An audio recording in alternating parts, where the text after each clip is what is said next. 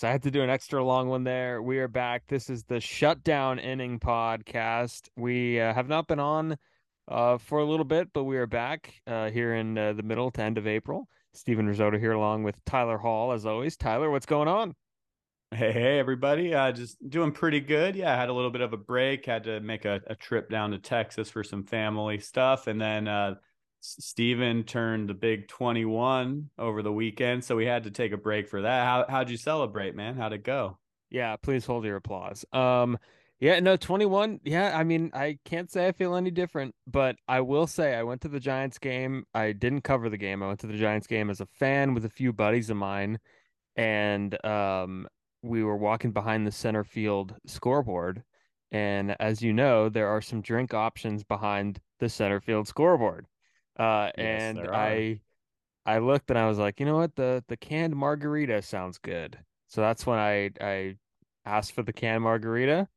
And when the guy asked for my ID, I said, okay, yeah, here it is. I was like, it was such a proud moment. So um, so that was your first purchase drink, the canned margarita at Oracle Park. first purchase drink, canned margarita, at Oracle Park, good stuff. And then uh, the Giants ended up winning that game. Um, and then afterwards went to dinner with uh with a few uh friends and then uh shout out to BJ's restaurant uh and then got a few more drinks there. So I, I wasn't like totally destroyed Do you do you remember the whole day? I do. I remember every bit of Ah, it That's a dis- that's disappointing. yeah. It probably not not my style. Maybe every once in a while but uh We'll get you up to Sacramento with some of the Giants chatter guys, and we'll make sure you have a time you never remember. It'll be Yeah. awesome. we know they're listening for sure but But yeah, um, happy birthday, man. Glad you enjoyed it. You know, spending it at a ballpark is a, a good way to go. Yeah, and then I was there the next day too, taking in Sunday night baseball, covered that game, and um, the Giants split a series. I know there's some Giants people listening, so shout out to them. Yeah. You know, winning two in a row, they're on fire right now. So Yeah, and speaking of teams that are on fire, I mean, we did not predict a whole lot out of Pittsburgh, Pennsylvania. no, I mean, yeah, who would have thought? I think they're still in first place by like half a game, I think it is, over the Brewers. Uh, you know, we're recording this Monday afternoon. Uh, so you know, some games to be played. So depending on when when this is listened to, but as, as of our recording, we're talking about the first place Pittsburgh Pirates on April 24th. I know I didn't think that was going to happen. I I can't say I did either, but everything's kind of going right for them. And the thing that I've been impressed most with has been how good their pitching has been. Because they've gotten some great production out of, you know, Mitch Keller, who's just been really good for them. Um, you know, Rich Hill's there and Vince Velasquez and uh, a few other young guys, and their bullpen has been exceptional. I mean, I don't know where this came from, but you know, I, I think the story with the offseason for Pittsburgh was the whole Bryan Reynolds saga. And now, like, Yeah. you know, is there is there some anticipation on like a Bryan Reynolds extension? I mean, I, I feel like it's it would be fair to speculate. I mean, they got guys on this team that are just coming through, like Connor Joe, Andrew McCutchen is hitting really well. yeah, Cutch is Cutch has four bombs already. You know, so Yeah. It- pretty good start. I mean, again, you can't win a championship in mm. April, but you could lose one, and the Pirates sure as hell aren't losing one. How old is Andrew McCutchen again? Four home runs, three stolen bases, hitting 275 with a 381 on base percentage. I mean, talk about a little bit of a return to form there. I think Jack Suwinski's having a decent year so far.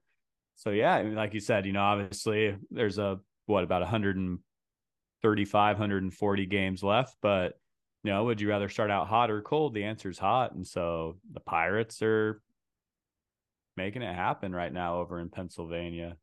Yeah, I, it still feels like the season just started, so it's hard to believe that you know over twenty games have been played. Yeah. Um, but it is good to see. And I and back to McCutchen real quick. Everybody's kind of treating this like his farewell season, but I don't think it's that at all. I think that guy could play for a little longer. So Yeah, he could definitely play for a, a, at least a couple more years. I think people just thought like, oh, he's just on paper, like looking at it, like, okay, McCutchen, he's going home to get like one last season in. But I mean, he hasn't been. It's not like he's completely fallen off. You know, in previous years, and you know, he's shown that he's still got it. Uh, got plenty in the tank. He's only 36. He'll be 37 after the season. You know, we see how all the extensions this offseason taking guys to their age 40, 41, 42 year. Mm. So Cutch could stick around for a while. Maybe him and uh, Reynolds can anchor the outfield for another two or three years. Maybe that would be interesting to see. But um, I mean, I guess if you were to point to one thing, it would be like the middle of the pack offense that they have. But if you look at the division as a whole, like the Cubs are playing really well too. Uh, and yeah. like the Cubs, you know, as we're recording this, they're 12 and 9, and they had some acquisitions come in too. And the Brewers have been playing well, and the Cardinals have been, you know, off to a little bit of a slow start. So, I mean, it, is interesting to see some of the unorthodox teams. Um, yeah, yeah. I mean, I think over. we both, you know, preseason picked the Cardinals to win the division, and they're definitely floundering a little bit right now.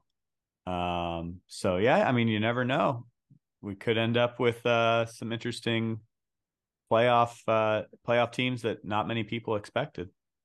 Yeah, yeah, I, I, I think it will eventually even out for Pittsburgh, um, but it's fun. It, stuff like this is fun. Like the the Rays, we talked about them a ton last episode.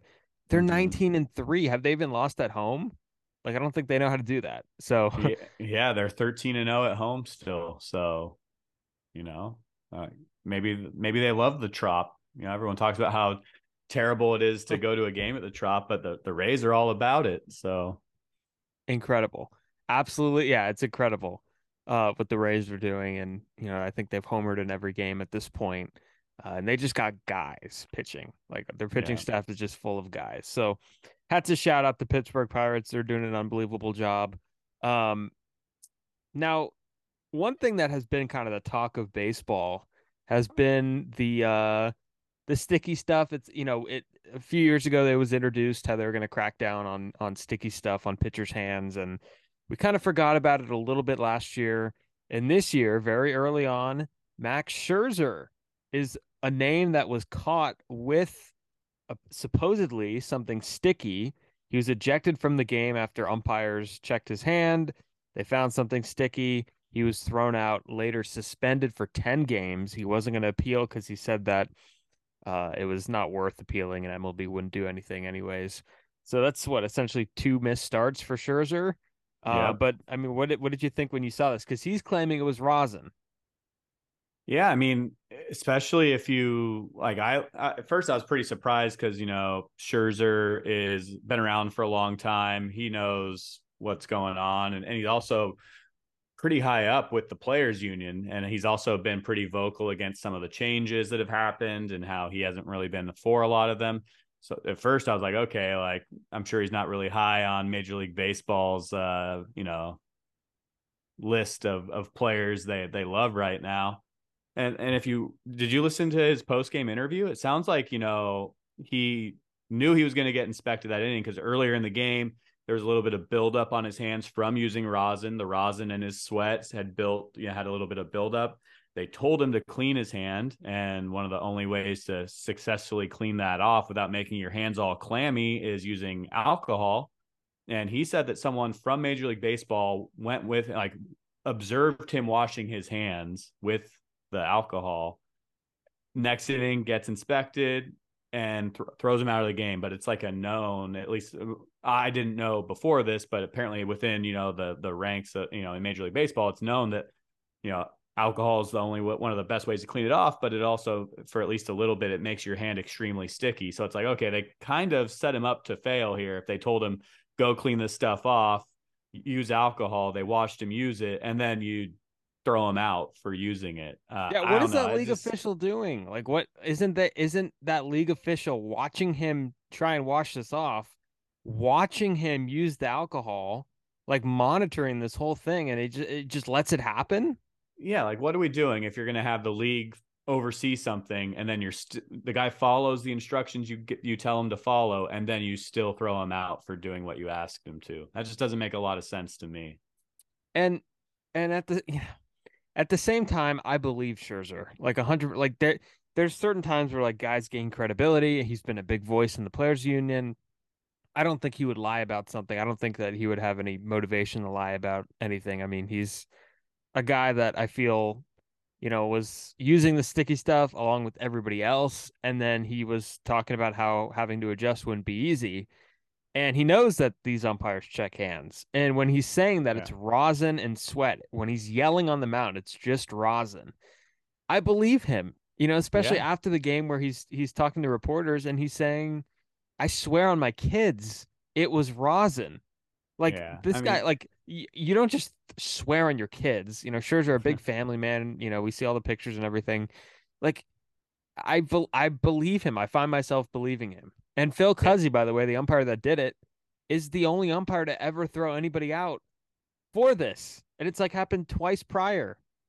Yeah. So, you know, and like I I think also if he were to choose a time to do it, I think he's smart enough that like the Mets are pretty short-handed right now mm-hmm. in the rotation. I think he would choose his spots better, like maybe wait till a Justin Verlander's back and you're not already calling up, you know, guys from AAA to fill your rotation. So there's just too much around it that makes me think that like he wasn't up to up to no good here and that it was just I just think it was a totally weird situation that he you know, because the league after he said, you know, here's the order, here's how it all happened. There's been no response from the umpires union, no response from the league. So that makes me think that he's he's telling the truth as far as how it went down. And so why? What's the point? And also, it kind of reminds me of like the whole steroid era and stuff. Like Max Scherzer's been a face in baseball for a long time. He's one of the most well known players. Major League Baseball does such a good job of villainizing their superstars, where other leagues pump up their star players. Major League Baseball just loves to villainize their star players, and I'll never understand why. And I'm of the belief that there should be a universal substance. Like these pitchers need something. Like and to they do, it's called a rosin, and they just it's called one rosin. the best exactly. players in baseball exactly. And even if it's not rosin, even if it's like a step where it's like a rag behind the the thing, and it you know it's got something on it, maybe not pine tar, not spider tack, but there's got to be something. And and rosin, you know, if you're gonna let them use, like, I wish they would have tested this. Like, I, I wish they would have tested it. They would have tested his hand or tested his glove or whatever, tested a ball, because uh, that would have shown everything. But I 100% believe yeah. Max Scherzer. It sucks that he's suspended. I don't blame him for not wanting to appeal because you know what are they going to do? Take a game off? That's what they usually do when when yeah. a guy appeals. Like nine uh, nine I mean, games now. But for a starting pitcher, dropping from 10 to 9 means you only miss one start instead of two. Yeah, that's very true. Um, and, and that's it's also uh, kind of weird with it being a mm-hmm. starter because they get all players get paid via like game check. And yeah. so like, he's missing like almost, you know, what, 116th. Whereas, you know, if it happened to a reliever, they'd probably suspend him like three or four games. So he's going to mm-hmm. miss, you know, three, four game checks. He's going to miss 10 so it's also a big blow monetarily. I mean, I'm sure Max will be fine, but you know, for some other pitchers that might encounter this in the future, like that, that's a big, uh, big chunk out of your salary gone too. Yeah. And God bless David Cone, by the way, because David Cone did a breakdown um, on this on the ESPN Sunday Night Baseball telecast. And I got to say, like, it did, yeah. it, it takes some guts to do something like that. And David Cone, you know, a long time during his career, he was one of the guys during the 94 strike. He was one of the players that was leading the union and, you know, technically working for ESPN, but Major League Baseball's in the loop with with these broadcasts and and all the production of Major League Baseball on their partnering networks. And you know, I, I saw a tweet the other day that said, you know, Ken Rosenthal was booted for on MLB Network for, you know, talking about the league and everything and talking about Rob yeah. Manfred during the lockout like David Cone, I'm sure they're not happy with what happened with the David Cone breakdown, but I thought yeah. For those who haven't seen it yet, I definitely recommend checking it out. But basically, you know, in reference to the Max Scherzer interview that I kind of already talked about, David Cone went and said, "Okay, I'm gonna put you know just a little bit of sweat and some rosin on my hand. Here's how sticky it is." He kind of held up a baseball mm-hmm. and. And then he's like, okay, well, now I'm going to wash it off with some alcohol. And he washed it off and it stuck like even harder to his hand for a second. And so, um, yeah, so he basically said, you know, it sounds like Scherzer has a very uh, straightforward, compelling explanation for things. And he did it on, na- on a national MLB broadcast. Um, and yeah, definitely check it out if you're still kind of on the fence on what where how you're feeling or what your thoughts are on this Max Scherzer debacle. Yeah, very very fun, very very fun uh, conversations to have. I mean, this was just the talk. It's all over my timeline, pretty much. Mm-hmm. The David Cone video a few days later, that's all over my timeline, and it sucks that ESPN has to talk about this during a different game. Um, yeah. you know, so uh, they got to it's got to stay in the news loop somehow. Yeah, but you know, speaking of guys who have been suspended for actually cheating, nice. Uh, Fernando Tatis Jr. is back with the Padres after over a year away now between his injury and his PED suspension. Um, you know, as far as you know, PEDs and the suspension, yeah, I like I look at it as he's kind of done his time. He's back now. He is a fun and exciting player to watch when he's back. He's already homered since he's returned. He's been back, I think, three games. Um, I don't know. Have you have you been able to catch much uh, Tatis action since he returned? Yeah, a little bit. I'm I'm very happy that he's back. Um, I I think that he is extremely good for baseball, and I think that as much as this suspension does hurt him, and his actions in the past have hurt him, whether it be the motorcycle incident, whether it be the suspension, um, he's and I don't want to continue to dwell on the fact that they are the excuse that he's young and he's dumb. Um, because at the end of the day, he is getting paid a lot of money, and he did earn that you know extension, and he is supposed to be somewhat of a leader, not just on that team, but also you know in that city. It's a baseball city now, and there's a lot of fans with Fernando Tatis jerseys, and I think he realizes that. Uh, hopefully, he realizes that this is his opportunity to get better. You know, and I, I do feel like this is something that's going to be I don't want to say forgotten about. It will never be forgotten about, or it will never be brushed aside either. But he's gonna get he's gonna get a chance to be in the conversation to be one of the best players in the game again. I really believe that, and I'm not worried about him hitting. He's gonna hit, but I think the yeah. biggest test is his willingness to play right field. That to me is going to be the eye opener. If he puts in the effort, I honestly think the sky's the limit. But I'm glad that he's back. It's good for the game. And I don't think fans are going to use this against him in terms of, you know, booing him or whatnot um because i think there's a lot of variables went into the timing of of when he was suspended and coming off injury we don't know the motives but um i i think for the most part it's a very welcoming thing or at least from my angle.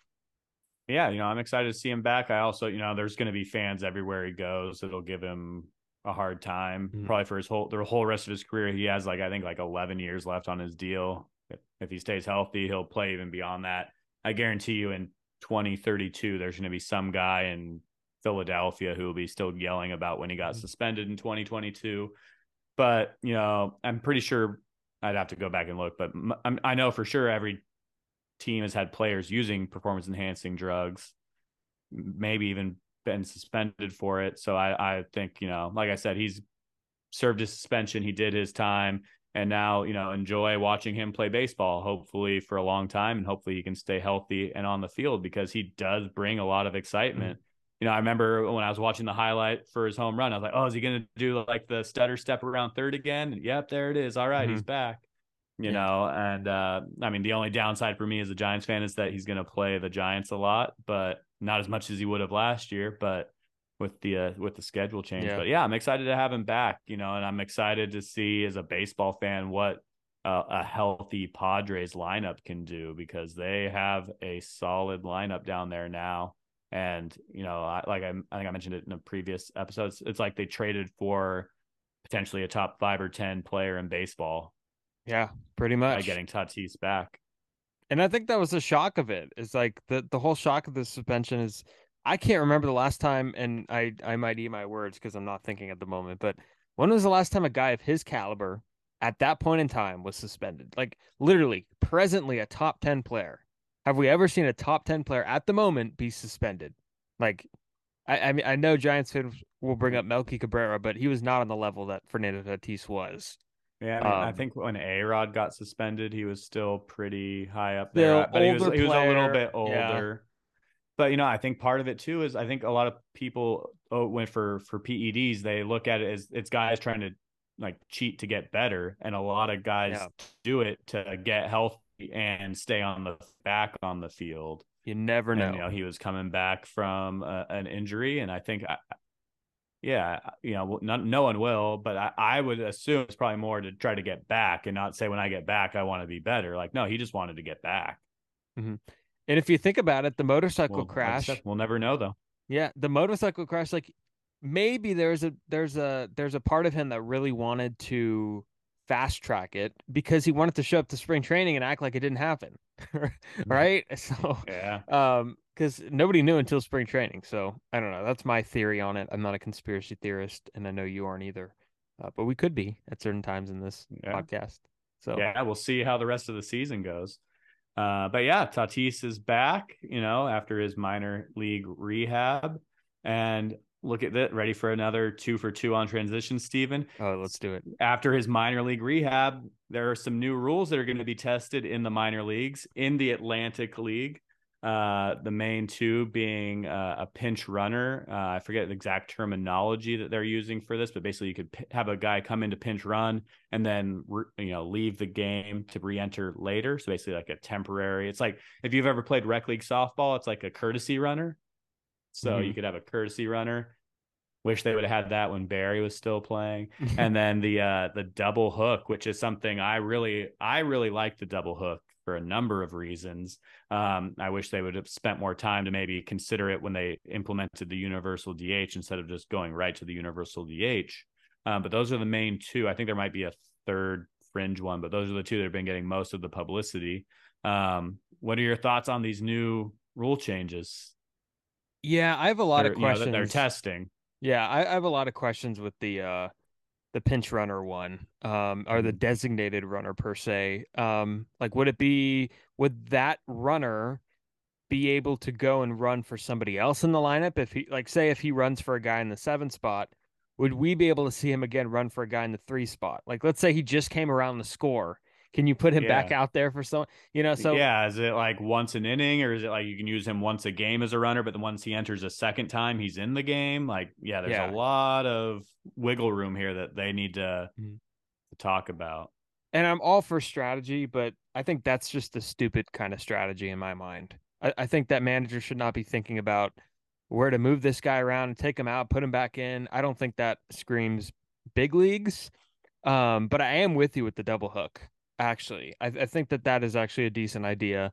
Um, and I think that is the right kind of strategy. So this is Yeah. this is a, a a tale of two uh two tails for me. I guess that's not the right saying, but A tale of two tails, blowing the roof off the place. blowing the roof off the place. Um, where it's like the free pinch runner, like so many questions. It's the stupid kind of strategy. Like we want to put strategy in, but we're not thinking through. And then the double hook is like the good kind of strategy, where it's like it seems like more of like the critical thinking aspect when you're making a decision from a manager standpoint. Um, Yeah. so really quick for people who aren't familiar with maybe the term double hook, what a double hook is essentially is uh, you can have a uh, DH to start the game as long as your starting pitcher remains in the game. And there, there's a wrinkle they're kind of putting into it. It sounds like where as long as the starting pitcher completes five innings, then the DH can stay the rest of the game. Where the previous version before they had gone full universal was have a DH as long as your starting pitcher's in the game. So if you like pulled your starter in the seventh, okay, you li- lift the DH. So I think I do like that that little tweak that they're adding to say just get through the fifth. I think it'll add some value back to starting pitching because right now, I mean, we're seeing guys pulled very early all the time. So it basically killed the opener, which I'm all for. It will, you know, get guys to go a little bit deeper in games, and you know, you're part of that out of necessity, but partially out of you know, uh, you get to maybe one down in the top of the fifth. You're going to try to extend the leash on your starter for a Mhm. little bit to try to get him through that fifth, so you don't have to lose your designated hitter. Um, Yeah, That's why And, and I'm what all does that do it. for relief pitching too? I think because you know you're going to see guys that are going to get pinch hit, and I think you're going to see a lot more relievers. Um, because you know right now we're kind of in the era of the bulk reliever, and if that guy's due up to hit, MLB has put on the three batter minimum to prevent all these pitching changes. And you know, I I do agree that this would put emphasis on the starting pitcher going longer. That's what they want.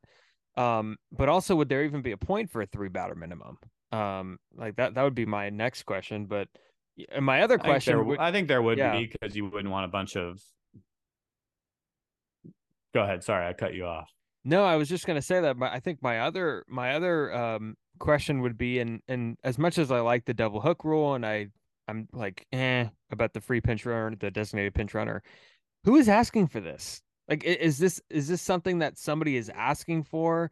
Is this brought up? Like, because this is the problem that I have with baseball. Some of these rules, like the pitch clock, 100% needed to be there or in some capacity, whether you know you agree with the exact timing or not the pace needed to be picked up. Like there, there's no question. And then there's some rules where it's like, who is asking for this? Like who who I, I want to know who is asking for the the not that it matters with the bases getting bigger, but like who asked for it? Who presented this as a pressing issue? Because I can't yeah, think that... of anybody for these these two specific rules that are just like dying to fix this. Because it seems like it's just fixing something to be fix something. It's not even broken. Yeah, it seems like yeah. I think like baseball is just trying too much to find new ways to do what they think will make the game more fun or exciting.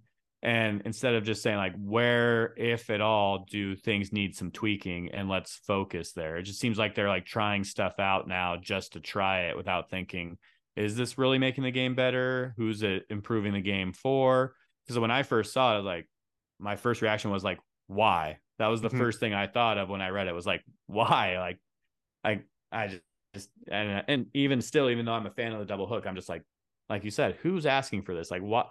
It just seems like every year there's like two or three new rules that they're trying out in the Atlantic League, and I'm just you know some of them I do understand, like you mentioned, but so many times I'm just like, what? It's not even going to be. I mean, it will be baseball, but it's going to be so different. And I'm starting to sound like old man yelling at clouds a little bit, but it's just like shit. Like let some of these new rules shake out for a year or two to see maybe where you could tweak mm-hmm. a few other things instead of just like every year let's try this let's test this let's look at that just yeah. like let the dust settle a little bit before we start talking about what are we changing next. Yeah. And it will still be baseball but i i also want to be able to recognize like baseball you know? And, and i'm not saying again that sounds very get off my lawnish like you mentioned but um like i mentioned the pitch clock and i'll mention the shift too very briefly. Like at that point it's visible that it's changing the game and maybe something needs to be done or something doesn't need to be done. But this one it's just like we like I've never sat like cuz I've sat and watched a game and gone, okay, this the pace is bad. I've sat and watched a game and said, okay, that should have been a base hit, but a guy standing in shallow right field. But I've never sat at a game and said, you know, oh, I wish, you know, they could have a pinch run or whatever they want. You know, yeah. I, I just it just it's it's a different level of like necessity when it comes to these rule changes and this one's just like oh well we haven't had a rule change in about nine months let's add yeah. one yeah yeah i mean we'll we'll see how it goes yeah. but if it was something uh, that was pressing or something had happened like the home plate collision something happened a bunch of these were you know guys were getting hurt pressing issue boom we need to fix something this one it's like what what value are you going to add to your roster just a ton of guys that aren't able to hit and could only run, you know? Yeah, I mean, my yeah. Don't you like the quality of, of, offense to go up? Yeah, uh, yeah, I, I agree. I, I, to be honest, I thought the next big thing we are gonna see would be, you know, trying out the robot umps a mm-hmm. little bit more. So I was pretty surprised that it was free pinch runners for everybody and double hook.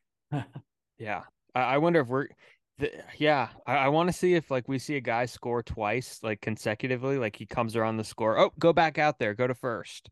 Like that would be crazy. Yeah, I'm assuming that they're gonna have to do. So I'm I'm assuming it'd have to be like limited to like a guy can pinch run, you know, once, and then once he re-enters the second time, he's out. Otherwise, it's gonna be like a basketball game or a hockey game, which is nothing against those two sports, but it's mm-hmm. different from like okay, you can sub a guy in and out yeah. Baseball's never been that way for a number of reasons. I don't think now's I don't think it'll ever be a time to actually like do that. Otherwise, what's the point of substitutions? You'll basically have a offensive lineup and a defensive lineup if yeah. you start allowing that. And even then, even with this little wrinkle with the pinch runners, you'll have like uh, a defensive lineup and offensive lineup and then rotating substitutions on your offensive lineup. So it can yeah. open a can of worms that gets out, you know, slippery slope really quick if baseball just thinks very short term like they tend to like to do, I feel like. Yeah, too complicated in my mind. You're trying to get young yeah. fans in the game, you don't want to overcomplicate it. So, yeah. Uh, And speaking of complicatedness, I mean, and speaking of complicated and the minor leagues, the Oakland A's. Oh man. Yeah. The Oakland A's announcing that they have or at least trying to buy land or have agreed to buy land. Is this thing done? Not done. Uh, they have not broke not, ground. Yeah, they've agreed to a deal to purchase land in Las Vegas to build, I think, a 1.5 billion dollar stadium. Um, and since that news broke, the city of Oakland has just come out and said, okay, well, we're not even going to talk to the A's anymore because at this point, we're just leverage for mm-hmm. them to get more out of Vegas and we're not going to be a pawn for you guys.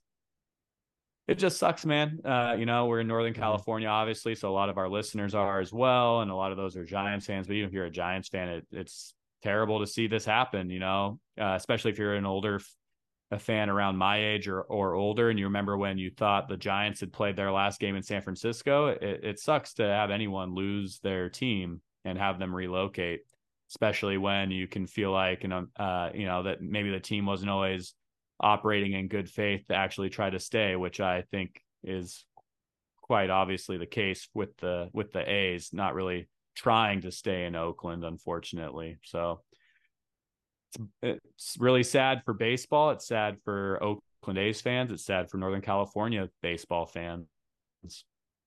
Yeah, this this this does suck, and I think you nailed it. You know, Bay Area sports, um, you know, for a very long time, uh, the A's have have been a staple, and it's weird because the history of the A's is just so interesting, and you know, they get here, they've been around for a while. They were just, you know, they had those dynasty years in the '70s.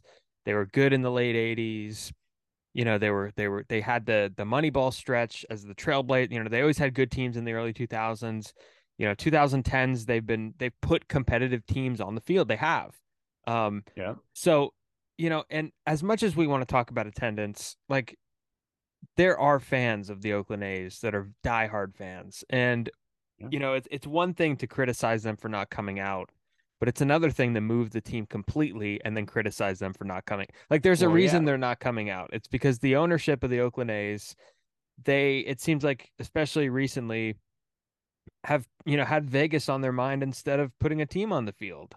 And it sucks. And and I don't even well, I mean, and they, you could yeah. argue that with Vegas on the mind, that's why they put such a crappy product on the field because they're like the worst team we can put yeah. on the field, the less people show up, the more we can say, well, the fans aren't mm-hmm. supporting us, and then we're on our way to to Las Vegas. Yeah. So I mean, it just looks like they've played this route for a long time. Even uh, uh, Mark Davis, the owner of the Raiders, came out uh, in the last day or two and said that he that the the A's basically cost the Raiders a chance to stay in Oakland because they signed a a ten year lease to basically buy time to get their act out of town. Mm-hmm that put a bunch of holds because they were the the longest tenant at the Coliseum, and so it blocked the Raiders from improving the the the stadium. It blocked them from being able to look at other areas in Oakland to build for the Raiders. Um, so I mean, really, the A's have done, or yeah, the A's have done a number on Oakland professional sports. Mm-hmm and when you make a move when you and i have never seen it i don't well there's been a relocation that's happened in my lifetime montreal to washington but i don't remember it obviously but I, would imagine when something like this happens it's not just a, a year a year or two thing before right i mean the, yeah. the whole rooted in just thinking about this the rooted in oakland slogan that the a's ownership came up with. I'd imagine vegas was on their mind even back then. So they're putting out oh, absolutely. rooted in Oakland, knowing that they're actively pursuing options to not be rooted in Oakland. Yeah. And I think the way they treat their fans and and just look at the ballpark, Oakland Coliseum, you know, the local people defend it to a point, but nationally and even locally to some extent, it's it's not looked fondly on. And it's not even like you know there there are some big issues obviously that can't be fixed just because they've let it go so much in the age of the stadium but little things like seeing a rat in the visiting broadcast booth like they don't even care anymore well no, like there's a the it came out like a week ago that like the visiting broadcast teams can't even call games from the visitors broadcast booth because there's a possum living in the walls of Christ. the broadcast booth um you know and, yeah it's just you know they don't care about the been, fan experience and if there's did, been sewage yeah. backed up in the in the dugouts like te- they've had to like the a's and their visiting uh, uh, you know opponent have had to like share showers after the game because the visiting team can't even use their locker room. Mm-hmm. Um, you know, they they yeah, the A's have done basically everything they could to build excuses for themselves to get out of Oakland, and it, it, it really it, sucks. It could be a viable stadium. It honestly could be a viable stadium if they put any effort into it at all. If yeah. they put any little effort into it at all, any money into it at all, but they don't want to do it, you know. Yeah. And, and there is a lot of blame to go around the situation. There's blame, you know, a little bit maybe to the local politicians. However, as hard as it is to re eh, as hard as it is to develop any big thing in California on, you know, especially, you know, publicly and privately, California's built stadiums, a, a bunch of them in the last yeah. 10 years. Levi Stadium, Chase Center, SoFi. I mean, it, it's I don't think it's a government issue as much as it is the A's weren't actually serious about you know, building a stadium in Oakland or near yeah, Oakland. I, I think they wanted to get to Vegas. And, you know, you mentioned that it's not like a one or two year thing to decide to move. It's also not a one or two year thing to move because now they're saying that, you know, if they, their goal is to have their new stadium in Vegas open for the 2027 season. So that means the A's are going to have to play four more years in Oakland and who the hell is going to want to pay money to go see the A's play with their with them heading out of town first of all? Uh, they're on pace for 31 wins this year. They've won four games so far i think. So not an exciting product to watch. Like it's i think they might have to look into like moving the i think it's the a's aaa team in vegas. They might have to look to like move that team and play the a's in vegas as early as next year 2025 in the in the AAA stadium and just otherwise they're going to be playing in front of like hundreds of fans not you thousands yeah, of fans. You cannot wait for you you can't play 4 years in that ball like you the ballpark like you can't. It needs yeah. to happen now like even if they play at a AAA ballpark or you know place with 20,000 uh, 15,000 seats or whatever uh you can't play at that ballpark any longer. Like not because oh it's a horrible not because it's like a, you know, it's literally embarrassing for Major League Baseball to have this as a venue. Like literally embarrassing. Uh especially yeah. with the A's not putting any work into it. And and I hate to say this, but like the San Francisco Giants, like as as much as we feel bad and as much as we, you know, feel like it's a one-sided rivalry because I think it is. Uh, it should be more of a fun rivalry because geographically speaking, but the Giants have blame on this too. Like they they they do not have, um, you know, they have blood on their hands. You know, plenty of blood on their hands too with the way that this went down. Because the A's could easily be playing in San Diego, uh, San Jose, which is a very big city, one of the biggest in California, and the Giants blocked it.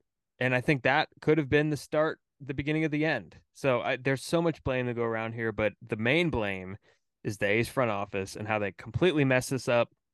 They don't care about the fans. They don't at all. They don't care about putting a team on the field.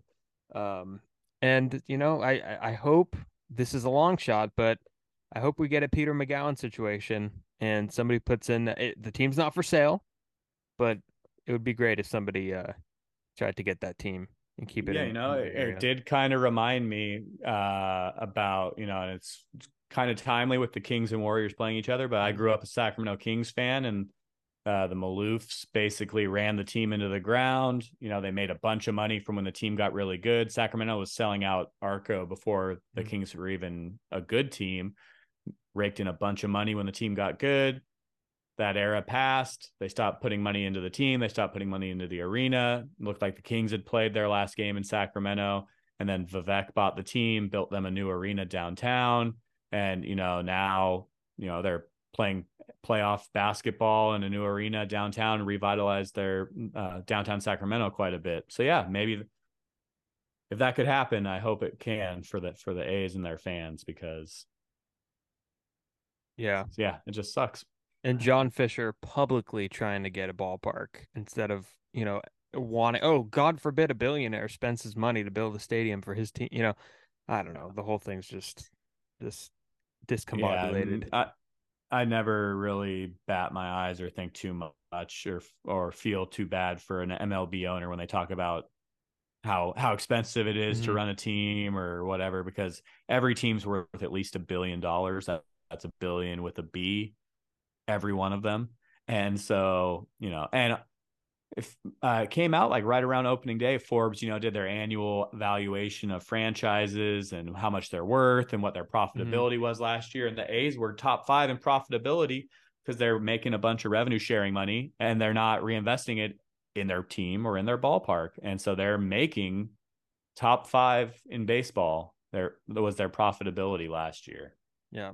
I, I hope this team plays well and I hope that the stadium fills up. And I hope that by the end of this, before they move in 2027 or whatever it may be, the A's are a freaking baseball, you know, destination. You know, I doubt it would happen just because again, the current ownership is incompetent of of caring about the fans, but Yeah. um I hope they just go out strong. I really do.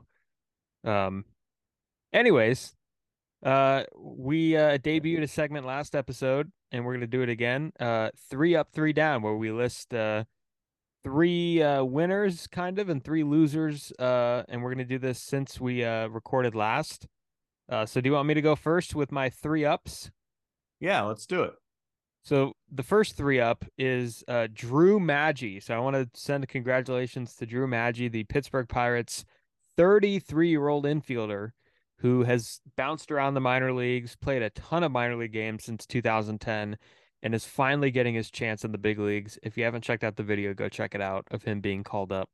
Uh, just a guy who is a baseball lifer. He's been in spring training with them for a handful of years.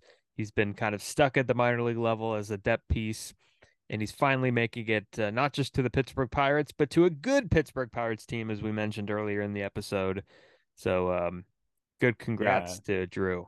Yeah, I mean, I think I, it's like almost 1,200 minor league games Mhm. played. Um, and, you know, every, it seems like every few years you get a guy like this who's just been in the minors and never gave up on their dream. And now he gets to put on a big league uniform. And I think it's also really cool that, you know, it, it- like you mentioned, it is the Pirates. And so usually it's just like, okay, we're not a good team right now. We need to call up some other guys.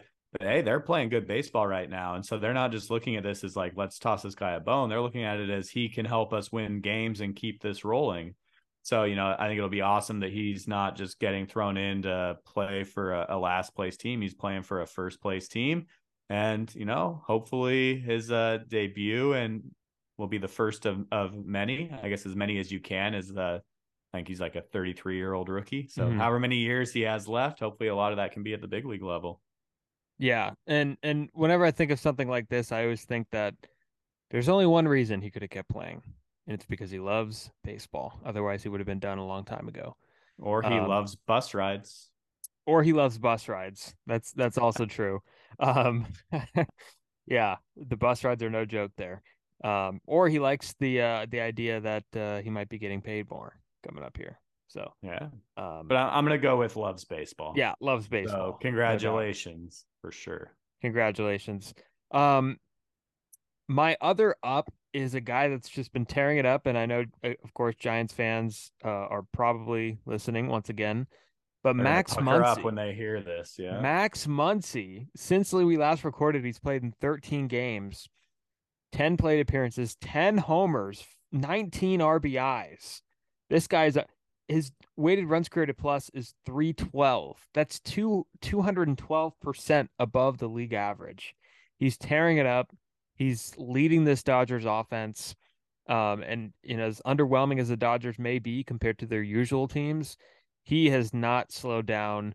Um, so he is my uh my one of my ups for three up, three, three down. Yeah, I mean, I think it. he's tied with uh Alonzo for the most home runs. I think they're both still sitting at 10. Um I think Muncy started that little hot streak against the Giants, so I got a good view of that. I think he hit what four home runs in three games or something. Yeah. And he didn't even play the middle game. Uh so uh yeah, I'm not surprised he's on your up. Uh I'll leave it at that because uh, Yeah. damn Dodgers. You don't want to get too controversial on here. You have people that like you. Um, and then my other my other up, my final up is actually AJ Hinch, the manager of the Tigers. And the Tigers went through a stretch this week where they played well. They won like four or five straight. Um, but more so, AJ Hinch made a move um, where Javier Baez was running the bases and he ended up losing track of how many outs there were. Apparently, a few other things happened before then where this was not a standalone incident in the series against the Blue Jays. And AJ Hinch uh, made sure to pull him and did not care that Baez is a 140 or so million dollar man. And I find that really awesome because at the end of the day, when somebody's lagging as a manager you need to hold everybody accountable no matter you know where they stand in their career. And uh, Baez when he's great when he's on you know on it he's one of the most exciting players in the game. And we haven't seen that from him recently. And it was a time you know that needed to be uh or it was a it was a move that needed to be make uh needed to be made uh in order to uh I guess keep the uh the rest of the team uh, engaged because you got to treat everybody the same at some point. Even though in baseball, it's hard to imagine that everybody's all equal. So good wake up call for Baez. Hopefully he starts playing well. He is my uh I guess he's a downer for me, but AJ Hinch, I'm gonna give him the uh the up. Yeah, you know, I think it's good that he sat a guy like Baez. They have a really young team. Obviously, they're trying to rebuild, and he's supposed to be the leader of that team, whether you think he should be or not. I mean, he kind of that's kind of what he signed up for. And you know, as a big league player or a professional baseball player, even no matter at what level, you can't be losing track of outs, mm. especially if you're supposed to be a leader of a of a big league roster. And and um, I have been um, on teams before, and I'm sure people that have played baseball, and I'm sure you as well, Tylor, you could relate to this, having played in your youth a hundred years ago. Um, um, when something like this happens to like a teammate, like you expect there to be repercussions. Like if, if I had a teammate that like lazily grounded a, you know, lazily ran the first or lazily got thrown out at the plate or whatever, then I would expect the coach to do something, you know, because I think it's an insult to the rest of the players on his team. Um, so had to get had to get that out. Yeah, I'm mixing up my words here. Had to get that out there. So yeah, clap. yeah, you know, and we've seen some people talk about, you know, that it's a weak free agent class next year, and Baez could opt out, and I, I don't see any, I don't see how he would opt out. I don't see yeah. how he would get more than he's on the hook for for the Tigers, especially after play like this. So, mm-hmm. yeah, shout out to AJ Hinch for holding your superstar player accountable. Yep, that's three up. Um, so yeah, I get that's three up, three down uh, to complete the shutdown inning. The first one, I, I, had City of Oakland, and it's not anything that they've done wrong, and we've talked about the topic enough. I'm going to pivot it to to the owners, Oakland A's. You guys suck, and what you have done to your own fan base. You're the you're down, even though you're you're winning and you're getting what you want. I think you've shown your true colors throughout all of this, and you're going to go to Vegas and get your new ballpark and all your money, but you're down, down. on the shutdown inning podcast. You're down. yeah, no, agreed. And I think we said enough about the A's. I'm complete. I'm yeah. in complete agreement. Yeah. Uh, so sec, uh, two down for me is uh, Jeffrey Springs, starter mm-hmm. for the Rays, off to an awesome start. I think his ERA was 0.5, and he's getting the good old Tommy John now uh, out for the rest of the year. Hopefully, he can get back early in, in the year next year and and bounce back. But that was a bummer. You know, you never want to see anyone get hurt, but especially someone who's kind of a younger guy and establishing himself and having such a, a great year, even though it's early. But he's yeah. he's yeah out number two for me. This one, this one definitely does suck. Uh, a guy who is kind of a journeyman in the Rays. You know, he got traded to the Rays, turned his career around. You know, in their pitching lab per se. Yeah. And um, yeah, I was looking forward to having him in fantasy baseball on a few different teams and uh, yeah, sucks. Yeah, luckily, w- luckily, one of the guys Steven did not trade to me in fantasy baseball. Did you trade me him? About.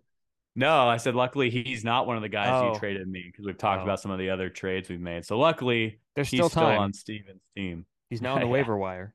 Right.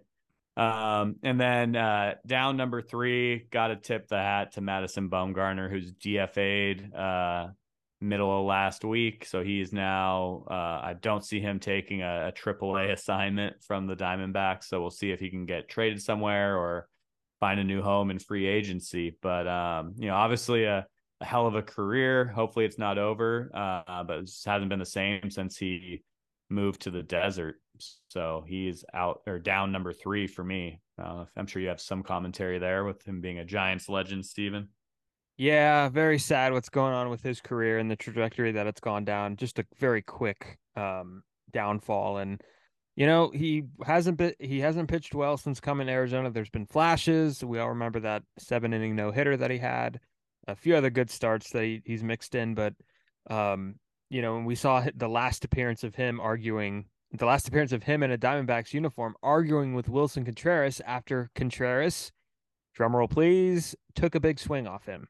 So, um, Madison Bumgarner of 2023 can't be doing that because the act, in my mind, is old, um, especially when you're throwing high 80s with, and apparently teams have been talking about this to each other, saying, "Oh, well, prepare for Madison Bumgarner like he's a position player pitching," which I'm sure is not a fun thing for Bumgarner to be heard, but. Baseball is a game of adjustments, and from the reports coming out, it seems like he's been very hesitant on adjusting anything. And mm-hmm. that's not a good mentality to have as an athlete. And it's it honestly it's a losing mentality for a winning, you know, individual, which is surprising. Like I, am I'm, I'm surprised at this development. I'm surprised he hasn't adapted. Um, and it, it is kind of disappointing because all of his percentile rankings, all the um, the numbers on Baseball Savant, they're as bad as it gets. You know, barrel percentage, barrel percentage. Guys are scoring him up. He's not getting swings and misses. He's not throwing hard. He's walking guys. You know, eh, he's not striking out guys. Just everything that guys aren't chasing. Everything that could be going wrong is. And I again, just seems like a losing mentality for a winning player. And I hope it turns around and I hope he gets a job somewhere. Yeah, yeah. Like I said, uh, hopefully, hopefully it's not the end of his career. I know that maybe this will be what needs to happen for him to make some of those adjustments. Because I, I do know of all the ways he wants his career to end. Getting DFA'd mm-hmm. is probably not one of them. So, yeah. uh, but also I think it shows that you know the Diamondbacks, you know, they're off to a strong start. They're in first place in the NL West. they're not messing they're like, around. Hey, we we can't have every fifth start being a guaranteed loss right now. So we need to we need to make some moves here. Sorry, Madison. And so, yeah. you know, like, yeah. So we'll pay $34 million not to have you. Yeah, you know, it's always telling when when a team says we would rather pay money for you not to play for us mm. than to play for us. So, yeah, God, tough contract and another one that goes under one of those free agent uh one of the free agent starting pitchers um dump truck that is like a, a three lists long at this point. So, yeah. Yeah. Yeah. So three up, three down, shut down inning. There we go. Yeah. I think we I shut think it down, was, Tylor. This was number 20, right? So yeah. we're almost to Orel Hershiser. Yeah, right. Yeah. we're almost to uh to 21, just like Steven. So yeah, we, we did it, man. Yeah, almost to yeah. Tyler Rogers had a scoreless uh streak going. I think it was at 21 or something. 21 innings and you know, we're we're getting up there. So yeah. Um again, almost to Orel Hershiser's consecutive. One of these days, where like we're gonna say at the end of an episode, "Oh, we gave up a base hit today, Tylor." yeah, hey, yeah. Well, you know, shutdown innings are scoreless, so you can give up a base runner or two. Just no yeah. runs allowed. We're shutting it down. I don't think we've given up a base runner yet, so no. we've thrown like a few combined no hitters at this point. Absolutely. Alrighty. So. Well, uh, yeah, everybody can follow the podcast on Twitter and Instagram at or on Twitter at RizzoCast, Spotify, Apple Podcasts, wherever you find it. at podcast. RizzoCast. You're an idiot. Did I say at RizzoCast? Yes. Oh shoot. At shutdown underscore inning at is the podcast you are inning. listening to. Um Spotify. I don't know. Maybe maybe you aren't uh, as on it as you think you are since turning 21. How many uh well, just know this. I've, propels have you had over there today, Mr. Rizzo? I have done more shutdown innings this month than Rizzo casts. So, yeah. you know, this is a uh I'm committed to this, man. yeah. I hear you, Stevie screenshots. Oh, okay, yeah. Absolutely. But uh yeah, you know, shutdown underscore inning uh, anywhere else you consume your podcasts, Apple, Spotify, on YouTube as well. Uh, thank you all for listening. We'll see you next time. That's what's up.